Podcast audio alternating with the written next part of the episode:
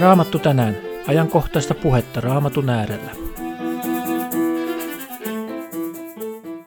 Jokunen vuosi sitten, eli itse asiassa vuonna 2017 vietettiin uskonpuhdistuksen merkkivuotta, sillä uskonpuhdistajamme Martti Luther vuonna 1517 naulasi kuuluisat 95 Teesiän Wittenbergin kirkon oven ja tuosta hetkestä käynnistyi merkittävä prosessi, jonka seurauksena mekin täällä Suomessa elämme pääosin protestanttisen kristillisyyden ympäröimänä ja parissa.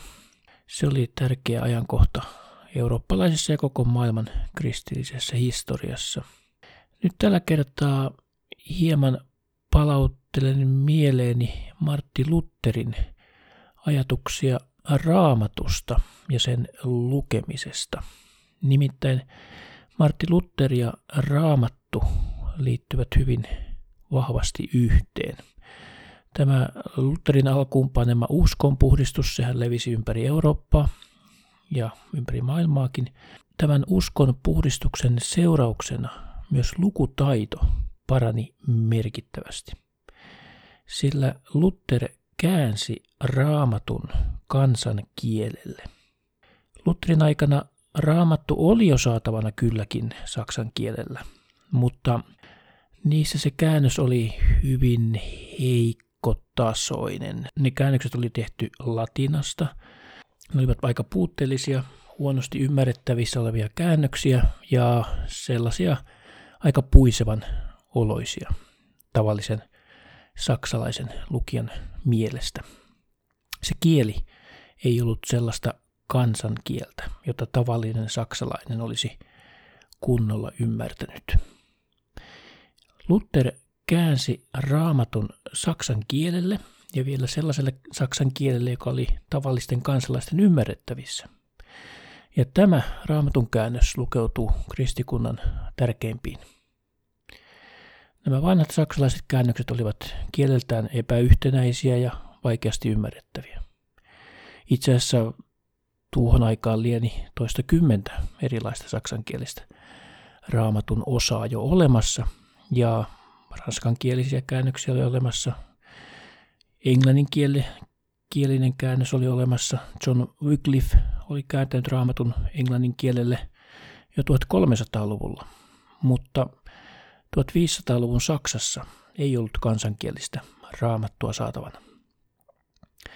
Luther oli jo aikaisemmin kääntänyt saksaksi muutamia raamatun kohtia, mutta silloin kun hän oli Wartburgin linnassa, maanpaossa tai piilossa katolisilta vainojiltaan, niin siellä linnan yläsalissa hän käänsi koko Uuden testamentin saksaksi. Ja samalla loi perustan nykysaksan kirjakielelle. Luther käänsi Uuden testamentin vain 11 viikossa. Eli hyvin nopeasti. Hän, no toisaalta Lutherilla ei tuolla vankeudessa ollut muutakaan tekemistä, paitsi kääntää raamattua ja hiukan syödä. Eli 11 viikossa ollessaan Wartburgin linnassa Luther käänsi koko Uuden testamentin. Vuosi oli tuolloin 1522.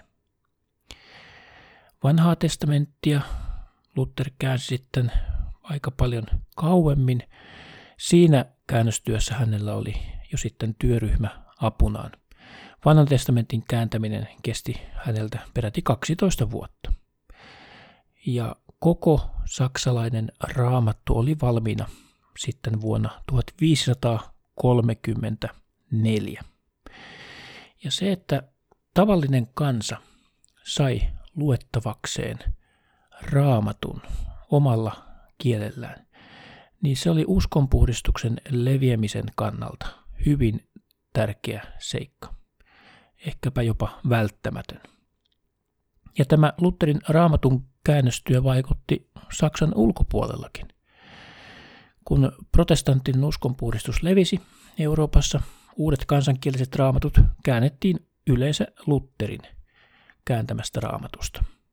Näin toimittiin myöskin Suomessa. Suomen Mikael Agrikola käytti Lutherin Saksan käännöstä, kun hän käänsi sitten raamatun suomen kielelle ensimmäistä kertaa.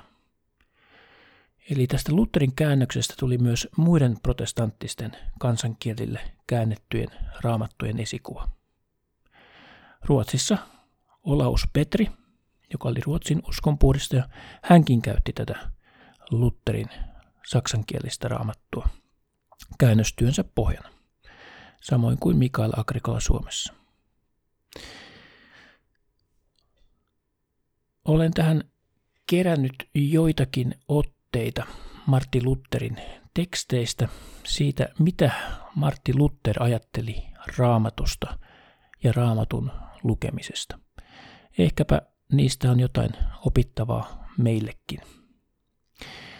Muistelen, että kun Lutheria kuulusteltiin alkavan uskonpuhdistuksen periaatteista, hän oli syytettynä.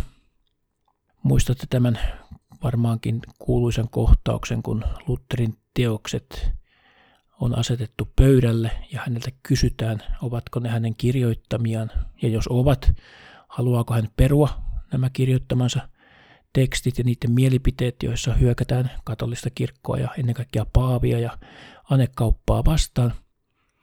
Luther ensin pyytää miettimisaikaa ja sitten kieltäytyy seuraavalla lausahduksella. Luther sanoi näin, ellei minua saada vakuutetuksi raamatun todisteiden ja selvien järkisyyden avulla, paaviin ja kirkolliskokouksiin yksinään en luota, koska on tunnettua, että ne ovat monta kertaa erehtyneet ja puhuneet ristiin, niin esittämäni raamatun kohdat vakuuttavat minut. Olen sidottu Jumalan sanaan. Eli Lutherin uskon puhdistus syntyi nimenomaan rakkaudesta raamattuun ja vahvasta luottamuksesta siihen, että raamatun sana on oikeasti totta. Olen tähän koonnut joitakin otteita Lutherin teoksista. Nämä on omia käännöksiäni, vapaita käännöksiä, mutta uskoisin, että niissä kuitenkin se asiasisältö tulee oikein käännettyä, mutta voi olla, että jotkut virallisemmat käännökset kääntävät hieman eri sanoilla. Mutta tässä nyt kuitenkin kokoelma joitakin Lutherin lausahduksia liittyen raamattuun ja sen lukemiseen. Ensimmäinen ote. Se, joka haluaa kuulla Jumalan puhuvan, lukekoon raamattua. Toinen lausahdus. Itse pyhä henki ja Jumala, kaikkeuden luoja, on tämän kirjan kirjoittaja. Eli näin Luther aivan selkeästi vahvistaa uskonsa raamatun auktoriteettiin. Ja mikä raamatussa sitten Lutherin mielestä on keskeistä, tulee ilmi tässä hänen lausahduksessaan. Yhtäkään raamatun sanaa ei voi ymmärtää ilman viittausta ristiin. Eli näin Martti Luther myöskin paljastaa sen raamatun lukemisen ohjenuoran, että kaikkea mitä raamatussa sanotaan pitää tarkastella Jeesuksen ristintyön kautta. Kaikki raamatun kirjat tähtäävät Jeesukseen. Ja Jeesus on se suurin raamatun salaisuus, jonka takia raamattu on meille lahjoitettu. Edelleen Luther kirjoittaa näin. Jo usean vuoden ajan olen lukenut raamatun läpi kahdesti joka vuosi. Jossa raamattua kuvataan suurena puuna ja sen jokaista sanaa pienenä puun lehtenä, olen ravistellut tämän puun jokaista oksaa, sillä olen halunnut tietää, mikä raamattu on ja mitä se merkitsee. Toisaalla edessä pöytäpuheessaan Luther sanoo näin, siitä asti kun minusta tuli tohtori, siis 28 vuoden ajan, olen säännöllisesti lukenut ja saarnannut raamattua. enkä vielä ole ammentanut sitä tyhjiin, vaan löydän raamatusta joka päivä jotakin uutta. Tässä Luther paljastaa sen, että hän lukee säännöllisesti joka päivä raamattua. Ja tämä on varmaan meillekin hyvä ohjenuora. Sitten pari hieman pidempää lainausta Lutterilta. Pyhien kirjoitusten laiminlyönti, jopa hengellisten johtajien toimesta, on yksi suurimmista pahuuden lähteistä maailmassa. Kaikkea muuta, taiteita tai kirjallisuutta harjoitetaan ja harjoitetaan päivät ja yöt, eikä työllä ja aherruksella ole loppua, mutta raamattu jätetään huomiotta, ikään kuin sitä ei tarvittaisi. Ja nekin, jotka suostuvat lukemaan sen, haluavat imeä kaiken kerralla. Maan päällä ei ole koskaan ollut taidetta tai kirjaa, jonka kaikki olisivat muka oppineet niin nopeasti kuin raamatun kirjoituksia. Mutta raamatun sanat eivät ole, kuten jotkut ajattelevat, pelkkää kirjallisuutta, vaan ne ovat elämän sanoja, joita ei ole tarkoitettu keinotteluun ja mielikuvitukseen, vaan elämään ja toimintaan. Tässä myös alun perin Luther saksan kielellä vähän leikittelee tällä sanoilla, kun hän kirjoitti tuossa pelkkää kirjallisuutta, lesevord. Sitä raamattu ei pelkästään ole pelkkää kirjallisuutta, vaan elämänsanoja, eli, eli lebevord. Eli Luther leikittelee lesevord ja lebevord sanojen läheisellä yhteydellä. Ja Luther jatkaa, miksi valittaa? Kukaan ei kiinnitä mitään huomiota meidän valitukseemme. Auttakoon Herramme Kristus meitä pyhän henkensä voimalla rakastamaan ja kunnioittamaan pyhää sanansa koko sydämestämme. Aamen. Näin Luther valittaa sitä, mitenkä vähän ihmiset, jopa kristityt ja itse asiassa jopa hengelliset johtajat, mitenkä vähän he ovat kiinnostuneita raamatun sanasta. Ja tätä Luther valittaa ja olkoon tässäkin meille parannuksen kehoitus siihen, että me ahkerasti luemme raamattua. Edelleen Lutherin sanoja lainaan tässä. Jotkut pastorit ja saarnaajat ovat laiskoja. He eivät rukoile, he eivät lue, he eivät tutki raamattua. Kutsumuksemme kuitenkin kuuluu. Lue, tutki ja opiskele raamattua. Itse asiassa et voi lukea liikaa raamatusta, ja mitä luet huolellisesti, et voi lukea liian huolellisesti, ja mitä ymmärrät hyvin, et voi opettaa liian hyvin, ja mitä opetat hyvin, et voi elää todeksi elämässäsi liian hyvin. Paholainen maailma ja meidän lihamme raivoavat ja raivoavat meitä vastaan. Siksi rakkaat herrat ja veljet, pastorit ja saarnajat, rukoilkaa, lukekaa, opiskelkaa, olkaa ahkeria. Tänä pahana, häpeällisenä maailman aikana ei ole sopivaa olla laiska, nukkua ja kuorsata. Näin Luther saarnasi 1500-luvulla ja luulenpa, että nyt nämä sanat on edelleenkin aivan yhtä, ellei jopa enemmän ajankohtaisia kuin silloin. Viimeinen lainaus Lutterilta liittyen raamattuun.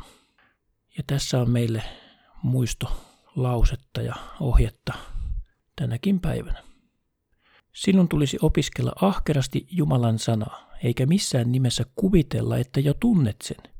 Se, joka osaa lukea, ottakoon aamulla psalmin tai jonkun muun raamatun luvun ja tutkikoon sitä hetken aikaa. Tämä on, mitä minä teen. Kun nousen aamulla, rukoilen ja luen kymmenen käskyä, uskon tunnustuksen ja Herran rukouksen lasten kanssa. Tämän jälkeen luen jonkun psalmeista. Teen tämän vain pitääkseni itseni hyvin perehtyneenä näihin asioihin, enkä halua antaa sellaisen ajatuksen homeen kasvaa, että tuntisin ne jo riittävän hyvin. Paholainen on vaarallisempi vihollinen kuin luulet hänen olevan. Et vielä tiedä, minkälainen kaveri hän on ja mikä epätoivoinen roisto sinä olet. Hänen päämääränsä on saada sinut kyllästymään raamatun lukemiseen ja tällä tavoin vetää sinut pois raamatun ääreltä. Tämä on hänen tärkein tavoitteensa. Näin siis Luther 500 vuotta sitten kirjoitti ja tämä on meidän edelleenkin hyvä pitää mielessä. Meidän sielujemme vihollinen haluaa karkottaa meidät raamatun ääreltä. Paholainen haluaa saada meidät kyllästymään raamatun lukemiseen. Taistelkaamme ja kilvoitelkaamme tätä laiskuuttamme vastaan ja jatketaan raamatun lukemista ja ahkeraa tutkimista edelleenkin. Siunausta päivääsi.